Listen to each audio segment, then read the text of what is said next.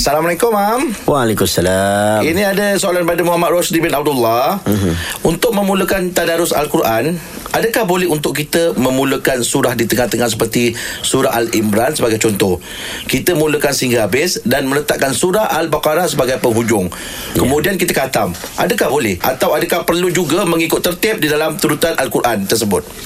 Okey, baik. Uh, saya faham. Ni program-program tadarus ni kadang-kadang kita masuk-masuk. Kita masuk kat tengah-tengah. Mm. Uh, daftar borang lambat. Kan? Jadi masuk-masuk tiba-tiba orang dah masuk surah yang yang ketiga, keempat. Kita mm. tak mula daripada Baqarah.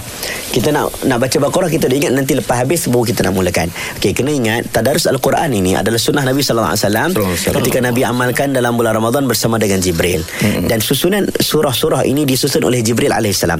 Dalam bulan Ramadan, Nabi susun Baqarah dulu, Ali Imran, An-Nisa, Al-Maidah sampailah An-Nas. Walaupun ayat pertama turun Iq Iqra. Iqra. Tapi kenapa Iqra duduk di belakang?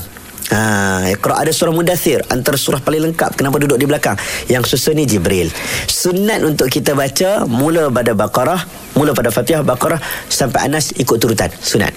Hmm. Tapi kalaulah dia dalam keadaan ikut program Program Tadarus tu pun sebenarnya Untuk menghidupkan Ramadan dengan ya, Quran. Hmm. Maka tak menjadi kesalahan Tak ada sampai berdosa untuk dia Baca Baqarah di penghujung. Ha, Tak ada masalah. Hmm. Boleh harus